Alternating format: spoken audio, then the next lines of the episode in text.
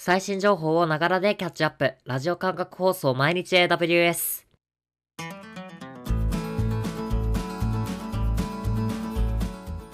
おはようございます。サーバーワークスの菅谷です。3月12日、今日も最新のアップデートを皆様にお届けしていきます。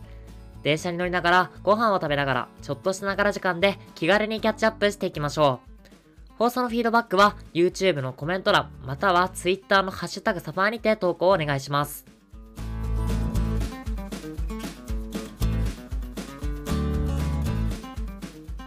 先週の僕の放送を聞いていただいた方は、うっすら覚えているかもしれないのですが、実は今週の月曜日に Alexa スキルビルダースペシャリティを受験してきました。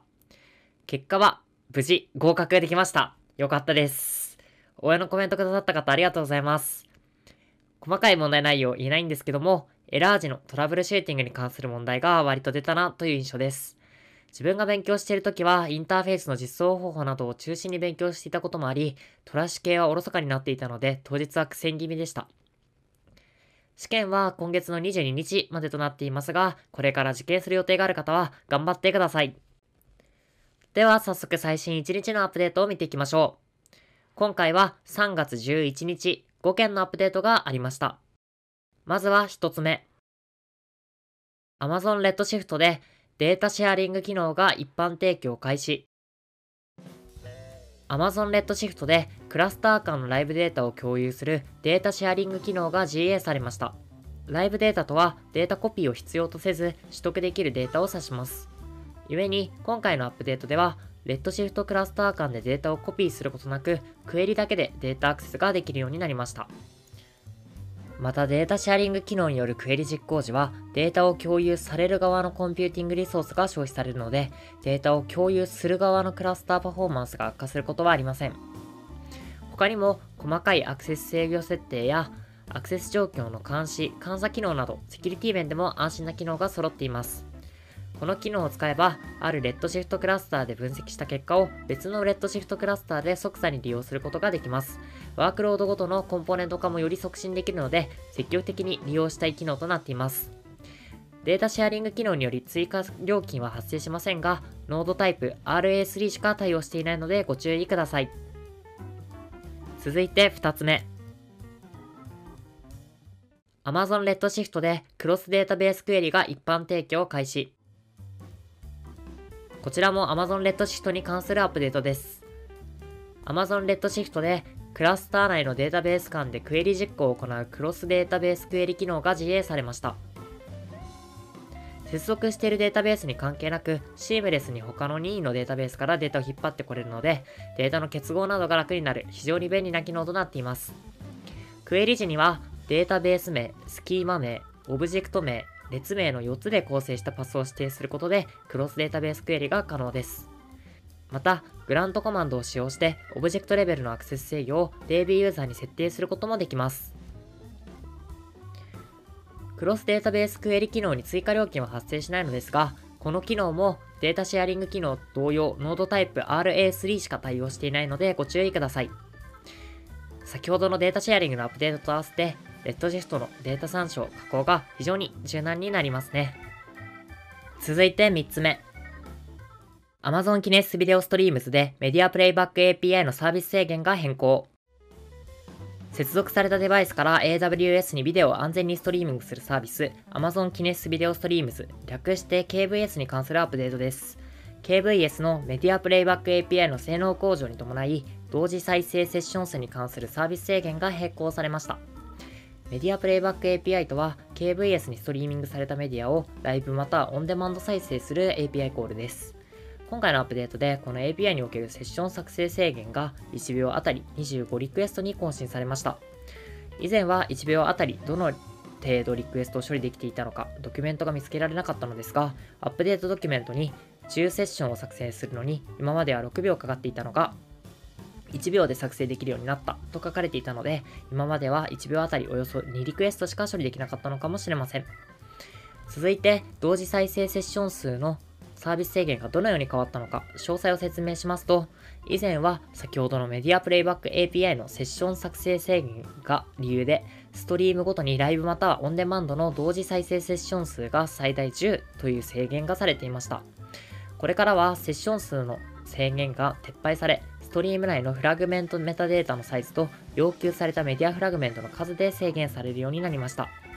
これによって、ストリームごとに同時再生セッション数のクォーターが以前の最大10倍になりました。なお、メディアプレイバック API の仕様変更により、オンデマンド再生の場合、今までの最大5倍長いプレイリストをリクエストできるようにもなったそうです。少し複雑なアップデートになっていますが、これによって開発者がより柔軟にセッション数を増減できます。また、セッションが増えることで、ビデオ再生アプリケーションとの同時接続数が増え、より低レイテンシーで動画を再生できるようになりました。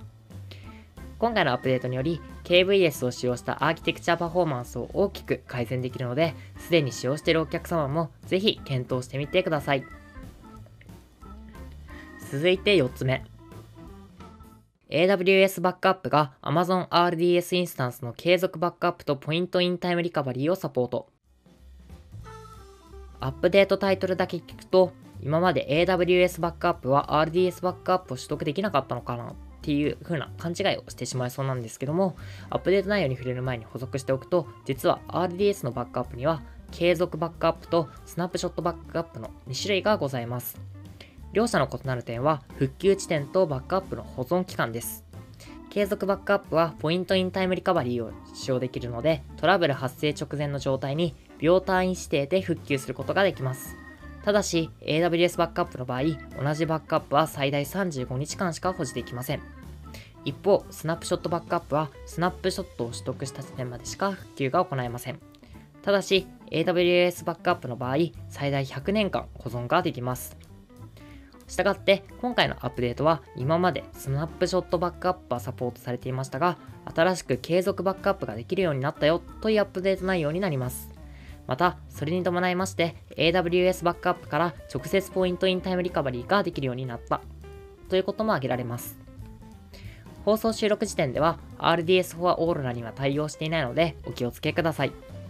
AWS バックアップはクロスリージョン、クロスアカウントバックアップにも対応しています。複数環境にまたがる大量の RDS インスタンスをお持ちの方は RDS コンソールよりもこちらで一元管理する方が管理コスト削減にもつながるので、ぜひ今回のアップデートを機に検討してみてはいかがでしょうか。では最後5つ目のアップデートです。IAM アクセスアナライザーでリソースポリシーのプレビュー機能がパブリックアクセス及びクロスアカウントアクセスの評価に対応。様々なリソースポリシーを分析してアクセス権限を検証する IAM アクセスアナライザーのアップデートです。一部リソースポリシーを新しくデプロイする際に IAM アクセスアナライザーでデプロイ前のリソースポリシーを検証しアクセス権限のプレビューを見ることができるのですが今回のアップデートでパブリックアクセスとクロスアカウントアクセスについても評価してくれるようになりました。こちら検証してみたところ、パブリックアクセスの時は All Principals Have Read Access と出て、クロスアカウントの時は AWS アカウント has read access と出ました。複数検知されたりすると、もしかしたら文言が変わるかもしれません。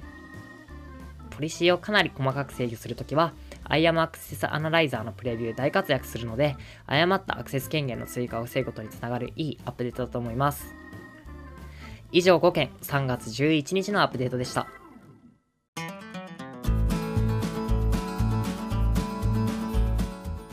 繰り返しになりますが、放送のフィードバックは YouTube のコメント欄、または Twitter のハッシュタグサバーにて投稿をお願いします。また次回、毎日 AWS お楽しみに。ではでは。